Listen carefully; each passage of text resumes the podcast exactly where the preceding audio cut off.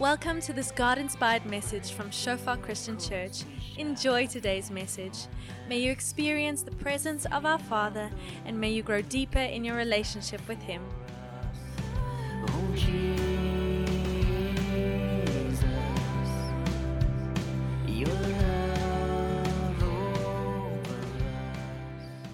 Welcome to Church at Home. As always, it is a joy and a privilege to share the word with you, to, in a sense, be able to spend time together with you this morning. I long for the day again we can meet together in person. But in the meanwhile, I'm comforted knowing that we are unified because we have the same Spirit of the living God dwelling within us. What a time we find ourselves in. As if COVID and lockdown wasn't enough, we now have the utter lawlessness in parts of the country. The military's been deployed, people are confused, people are scared. It's definitely not a boring time. In John 16, verse 33, we find a passage which has always been a strange sort of encouragement to me over the years. In it, it's Jesus speaking, and he says to us, I have told you all of this so that you may have peace in me. Here on earth, you will have many trials and sorrows, but take heart, because I have overcome the world. This verse to me serves as a reminder that life in this world will not always be easy. It won't always be comfortable. But take heart. Jesus has overcome the world. And perhaps for a moment, we should just stand still there, remind ourselves that wherever we are, whatever we find ourselves in, Jesus has overcome the world. A question that is often asked that comes to my desk regularly is the question is in these turbulent times, what is the role of the church? I think this is such a fantastic question. When I use the word church here, I'm talking about the collective of the followers of Jesus, the body of Christ. It's also called the household of God, the pillar and the foundation of the truth. Obviously, the church should, as far as possible, we should assist in practical matters. And this is particularly true for the churches in closer proximity to events on the ground. In the past, and we will endeavor to do so again, we partnered with local churches to support their work. Even today, after I've done recording this, I'll be on the phone speaking to some pastors in KwaZulu Natal, asking how can we take hands? How can we support the great work that they, as the church, are doing there, being the salt and the light? And we will obviously keep you updated in ways that we can partner together to support those churches. As important as that practical support is, our role as the church is much bigger than only in the practical. In Matthew chapter 16, from verse 13 onwards, Jesus is speaking to his disciples, a passage, sections of which we know really well. He came to the region of Caesarea Philippi and he asked his disciples, Who do people say that the Son of Man is? Well, they replied, Some say John the Baptist, some say Elijah, others say Jeremiah or one of the other prophets. And then he asked him, But who do you say I am? Simon Peter answered, You are the Messiah, the Son of the living God. Jesus replied, You are blessed, Simon, son of Jonah, because my Father in heaven has revealed this to you. You did not learn this from any human being. And now I say to you that you are Peter, which means rock, and upon this rock I will build my church, and the powers of hell will not conquer it. And then the bit that I'd like us to focus on for a moment this morning and I will give you the keys of the kingdom of heaven. Whatever you forbid on earth will be forbidden in heaven, and whatever you permit on earth will be permitted in heaven.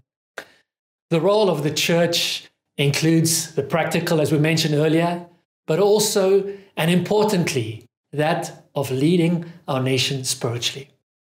This leadership is exercised through our prayers, but also through our words and through our actions. And when I say church, I don't mean only church leaders and organizational entities, but you and me, every one of us as followers of Christ. How we act, what we tolerate, both privately and publicly, this sets the bar for the nation. This is a tremendous responsibility. If we, you, me, the church, if, if we think and act in ways that are lawless, that spirit will manifest through the nation if we think and act in ways that are gracious, graciousness will manifest in the nation. If we pursue divisiveness, divisiveness will be the order of the day. If we live as peacemakers, peace will be abundant all around. We have a responsibility to wield the keys of the kingdom, this authority that we have been given, to wield it well. Paul reminds us in Ephesians that we aren't fighting against people. Right now, in our nation and in the nations of the world, whatever circumstance we find ourselves in, right now here in South Africa, this lawlessness, the riots, the protests, we are not fighting against people. Our battle is always a spiritual one. Ephesians chapter 6, from verse 10, Paul writes and he says, A final word be strong in the Lord and in his mighty power. Put on all of God's armor so that you will be able to stand firm against the strategies of the devil. For we are not fighting against flesh and blood enemies, but against evil rulers and authorities of the unseen world, against mighty powers in this dark world, and against evil spirits in the heavenly places. So, what do we as the church, you and I, what do we do? Well, firstly, we pray. There is power in your prayer. I cannot stress this point enough. A couple of weeks ago, I shared about the, the fact that I believe God has called us to pray. Let us pray. There is power in your prayer. As we saw a few weeks ago, your prayer changes things. The God we pray to hears our prayers. He hears your prayer as a believer, as a follower of Christ leading our nation well, taking these keys of the kingdom that He has given us. One of the things, the first thing that we do is we pray. Elijah was human, just like you and me, and he understood something about the keys of the kingdom. He knew that he had the keys to lock and to unlock rainfall over his nation. And then, while we're praying, as we continue to pray, we wage war in the spirit by acting in the opposite spirit. If the prevailing spirit is one of lawlessness, we should seek even more than normal to be obedient to every governing authority. If the prevailing spirit is division, we should seek actively opportunities where we can advance unity in both our words and in our actions. If fear is prevalent, we should oppose it by acting in faith faith with the accompanying works, tying into our series on Nehemiah. I believe that was such an important prelude for us to where we are today. That God would have us be a people of faith within our environment, people of faith who trust God, who know God, who are committed to praying, but who also understand that there are actions that accompany that faith. And so, as Christians, firstly, we pray, but then also we act in exactly the opposite of what the world, the carnal, the flesh says we must. When the people around us, our environment, our circumstances, our communities are saying we should act in, in anger, then we know that we should do exactly the opposite of what the world is saying. We should then act in meekness. I believe that whatever our response in every circumstance, it should never be born out of human anger or frustration, We've seen that so many times this year that the wrath of man does not accomplish the righteousness of God. But our response should always be born from the Spirit of God. We should act as sons and daughters led by the Spirit. As we close today, I'd like us to read from Romans 12, where Paul shares with us something about acting in the opposite spirit. Don't just pretend to love others, really love them. Hate what is wrong. Hold tightly to what is good. Love each other with genuine affection and take delight in honoring each other.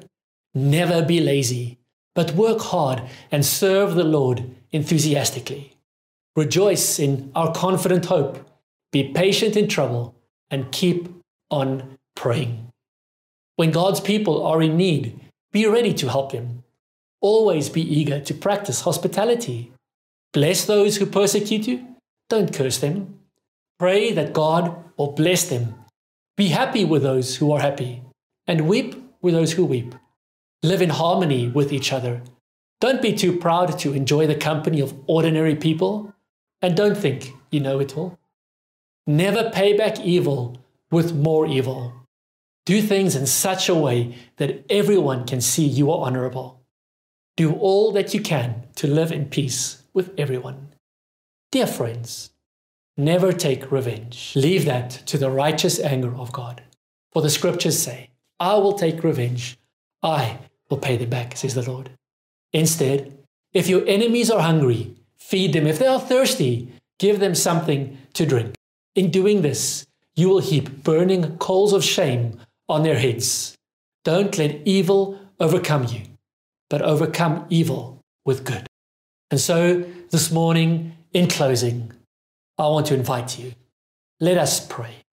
Let us pray for God's kingdom to come. Let us pray for God's will to be done here on this earth as it is in heaven. Let us pray for salvation. Let us pray for revival to sweep through our nation. Let us pray that He would give us grace and wisdom that we may lead our nation well. And let us use the keys we have been given and use them wisely. May I pray for us.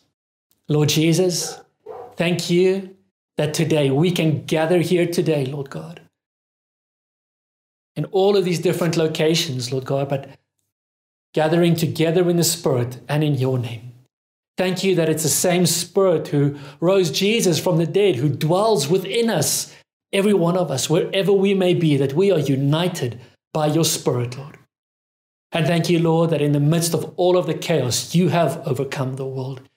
Lord Jesus, that we can find rest and peace in you. That in this world we will have many trials. This world will not always be comfortable. But nevertheless, you have always overcome. And so, Lord, I pray for every hearer. I pray for every single one, Lord God, who's watching this message today, that you would stir within us more of a desire and a passion to follow you, Lord God. That you would release greater peace upon us, that we may live and act from peace, Lord. God, I pray that we may grow in our prayer, that we would be prayers for our nation, for our leaders, for every person, Lord God, that you have placed within this nation. But as much as we are praying people, Lord God, that we would be leading, that we would be leading with our actions, privately and publicly, Lord. That lawlessness would not be found in our lives, Lord God, but we would live lives of divine order. That we would set the bar in the spirit, that as the enemy comes in like a flood, that through us, Lord, you would raise up a standard of what purity and holiness looks like. So we commit our lives to you. We commit who we are to you. We thank you, Jesus, that in the midst of a broken and a breaking world, you came in an opposite spirit to heal, to restore, and to make us whole. And we choose to hold on to and live by that. In Jesus' name we pray. Amen.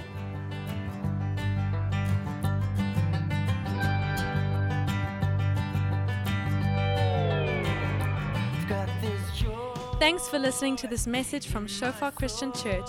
We believe that you enjoyed your time with us, establishing God's kingdom and His glory in your life. For more info, call us on 012 362 1363. Email us pretoria at shofaronline.org.